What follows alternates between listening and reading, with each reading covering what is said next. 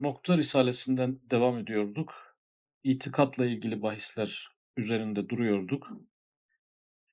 Yeri geldi ahiretin aslında ne kadar makul ve mantıklı e, olduğu izah edildi. Yeri geldi insan ruhunun ölümsüzlüğü üzerinde duruldu ki önemli bir mevzuydu. Ruh ölümsüzse zaten iş ciddi manada açıklanmış oluyor. Yeri geldi Cenab-ı Allah'ın kudreti bize tanıtıldı, anlatıldı. O kudretin mutlaklığı, ona aczin müdahale edemeyişi, her işi kolaylıkla yapışı, küçük ve büyük ayrımının olmayışı gibi ilahi kudretin vasıfları gündeme getirildi ki insan çürümüş kemik halindeyken yeniden bedenlenecek, ruhu tekrar o bedenle buluşacak. Bu zor işin bir kişiyi diriltmek değil ya bütün gelmiş geçmiş bütün insanları bir anda diriltmek gibi zor işin aslında zor bir tarafı da olmadığı anlatıldı. Kudreti ilahiyi anlattığı bahislerde. Gitgide yine boş bir alan kalmış mıdır ahiretin ispatı için? Açıklanmadık konular kalmış mıdır? Mevzunun yaklaşmamız gereken başka bir yönü de var mıdır? Şeklinde giderek alan daraltarak gidiyor Risale. Yani hiçbir boşluk bırakmamayı hedeflemiş. İzah edilmedik hiçbir konu bırakmak istemediği belli. O yüzden böyle daralta daralta götürüyor konuyu. Bugün de yine bir daraltma daha yapacak. Bu sefer de evet Allah'ın gücü yeter. Ahiretin gelmesi de gereklidir, anlamlıdır ama bu kainatın kıyamet karşısındaki ölüm nasıl gerçekleşecek? İnsanın diriltilmesi değil de kıyametin nasıl gerçekleşeceği. Nasıl olabilir de bütün evren birden bütün vasfını yitirebilir? İnsan nasıl öldükten sonra diriltilecek ise o ayrı bir mevzu. Kainat öldürülüp yeni yeni bir kainata dönüştürülmesi bu sefer bugün karşımıza çıkan bir konu. E, bu konulara bu sefer yöneliyoruz. Bir 3-4 ders kadar da başka bir boyuta geçeceğiz. Başka bir boyutunu ele alacağız konunun. İşte müddeamız ki fail muktedirdir. O cihette hiçbir mani yoktur, tahakkuk etti. Yani yaptığımız son birkaç derste fail muktedirdir, gücü yeter. Hatta onu alemi şehadette bile bize gücünü gösteriyor gösterme örneklerinden bahsettik. Cenab-ı Allah'ın insanı e, yeniden yaratmaya, yeniden diriltmeye gücü yeter. Burada bir mani yok. Tamam bu tahakkuk etti. Üçüncü makam mahal kabildir. Yani bu, bu sefer fail değil de mahale geçtik. Failin özelliklerini anladık tamam. Bir de o failin fiilini yapacağı zemin buna müsait mi? Zeminin müsaitliğini konuşacağız bu sefer. Mahal kabildir. Şurada dört nokta var. Alemin imkanı mevti ve vuku'u, tamir ve ihyasının imkanı ve vuku'u. Dört tane konu karşımıza çıkıyor. Bunları bölelim madde madde. Alemin imkanı mevti. Yani kainatın ölümünün olasılığı. Koca kainat ölür mü? Mümkün mü? Müsait mi? Bu bir insanın ölümü gibi değil. Bütün evrenin ölümü müsait mi? Birinci konu bu ve vuku'u. Hadi imkan var diyelim ama gerçekleşir mi? Bazı şeylere imkan olur da gerçekleşmez. Yani kainatın dürülmesi mümkün mü? Birinci konu. E, ikinci konu vuku'u. Hadi mümkün diyelim. Mümkün olduğu ortaya çıktı diyelim. Bu mümkün gerçekleşir mi? Tamir ve ihyasının imkanı ve vuku'u. Yani üçüncü konu tamir ve ihyasının imkanı. Böyle bir kainat ölünce, öldürülünce, tamir ve ihyası yeniden mümkün olur mu? Böyle bir olasılık var mı? Böyle bir müsaitlik var mı? Yeniden var edilmesi. Ve vuku, hadi böyle bir olasılık var. Bu olasılık gerçekleşir mi? Diyelim zemin buna müsait. Ölüme de müsait evren. Evren ölebilir. Evrenin öldükten sonra yeniden yenilenmesi, tazelenmesi, yeniden yapılandırılması mümkün mü? Diyelim ki mümkün. Bu mümkün yapılır mı? Yaratılır mı? Bu tercih edilir mi? Yaratıcı tarafından bu mümkün tercih edilir mi? Mümkün olan bu duruma karar verilir mi? Dört tane konu çıkıyor. Biz de dört hafta Allah nasip ederse bunların üzerinde duracağız. Bugün birinci noktada duracağız. Birinci nokta kainatın imkanı mevtine delil. Yani kainatın ölüm olasılığına delil.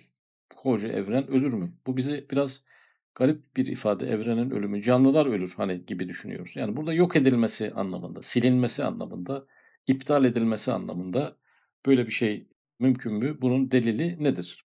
Halbuki bu kainat bir noktadan buraya kadar geldi. Yani bir nokta e, o büyük patlama dediğimiz şeyde patlayan nokta büyük bir nokta değildi. Küçücük bir noktaydı. Biz hepimiz oradan çıktık. O noktanın ilerlemesiyle, açılmasıyla devam ediyoruz. O noktadan buraya nasıl geldi bu iş? Şu an o büyük büyük teleskoplarla işin sonunu bir türlü getiremiyorlar. O noktadan çıkmamış olmasına rağmen bu nasıl bir genişleme? Bu bir, bir kere garip bir durum zaten. Yani buna bakınca pek çok şey düşünülebilir. Tekrar bu iş bir noktaya doğru da gidebilir. O da ayrı bir mevzu. Adeta güneşin en tepeye gelince biz aslında ne düşünüyoruz? Yani güneş kamil bir noktaya çıktı. Bu ne demektir? Aslında güneş batışa doğru geçti demektir. Evren de böyle bir sisteme tabidir. Yani en kamil noktaya çıktıysa eğer bir anda o artık yavaş yavaş ölümünün başlangıcına doğru da gidiyor demektir. Artık ikindiye akşama doğru yol alıyor anlamına gelir. Çünkü bu bir yasadır. Her şey var olur. Gençleşir, kuvvetlenir, kamilleşir. Sonra da sönüşe doğru yol almaya başlar. Bu kanundan kurtulan, yakasını kurtulan hiçbir varlık yoktur. Evren de buna dahildir. Bir şey kanunu tekamüle dahil ise o şeyde neşvü nema var. Gelişim kanunu. Bir şeyde gelişim. O tek bir noktadan şu sürece kadar gelişerek gelen kainat. Tekamül var. Tekamül varsa neşvü nema vardır. Yetişme vardır yani. Aşama aşama yetişme vardır. Neşvü nema varsa ona bir ömrü tabii var ömrü tabii varsa ona bir eceli fıtri var. Yani bir şeyde gelişme özelliği varsa onun ortalama bir ömrü vardır. Ağaçların ortalama ömürleri vardır. Çiçeklerin, böceklerin, insanların aşağı yukarı bir ömrü tabileri vardır. Ömrü tabileri varsa onların birer fıtri ecelleri mutlaka vardır. Vasi bir istikra ile sabittir ki yani istikra tüme varım, vasi bir istikra, geniş bir tüme varım aslında yani bilim, felsefe, fikir dünyası herkes bunu böyle düşünür. Ortak bir e, kavrama geliyoruz. O ortak kavram nedir? Mevtten kendini kurtaramaz. Nedir o? Kanunu tekamüle girmiş hiçbir varlık kendisini ölümün pençesinden kurta, kurtaramaz. Bir şey eğer tekamül kanununa yani azdan çoğa doğru, küçükten büyüğe doğru, zayıftan kuvvetliye doğru, gençlikten olgunluğa doğru gidiyorsa bu, bu kanunun içine girmişse o zaman çok rahat söyleyebiliriz ki hiçbir varlık kendini ölümden kurtaramaz. Çünkü gelişme ölümün de habercisidir. Nasıl ki insan küçük bir alemdir, yıkılmaktan kurtulamaz, alem dahi büyük bir insandır, o da ölümün pençesinden kurtulamaz. Evet, alemle insanın ne farkı var ki? Biri küçük, biri büyük sayılmaz. İnsan da bir alem. İnsan nasıl ölümden kurtulamıyorsa, büyük insan olan kainatta ölümden kurtulamaz. Küçük kainat olan insan madem böyle o da böyle olacaktır. O da ölecek, sonra dirilecek ve yatıp sonra subh haşir ile gözünü açacaktır.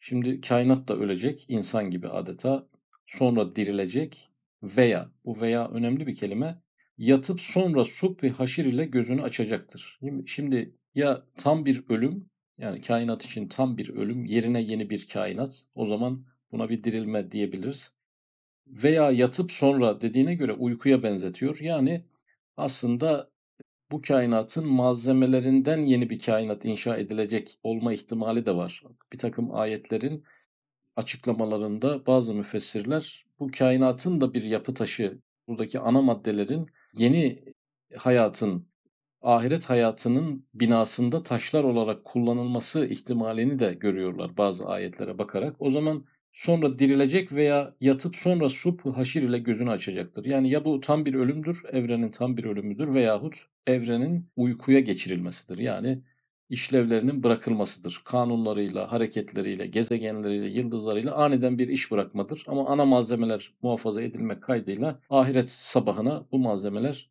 başka başka görevler görürken onları göreceğiz. Buradaki güneş belki başka bir yerde başka bir vazife görecek. Buradaki dünya belki cennette bir müze gibi insanlara girip kendi eski yaşamlarını, insanlık tarihinin aşamalarını canlı bir şekilde içine girebilecekleri bir hatıra olarak belki kullanılacak. Buna dair bazı ayetlerden de bazı işaretler çıkaranlar olmuş. O yüzden ya dirilme ya da uykudan uyanma. Evren için iki ihtimal var.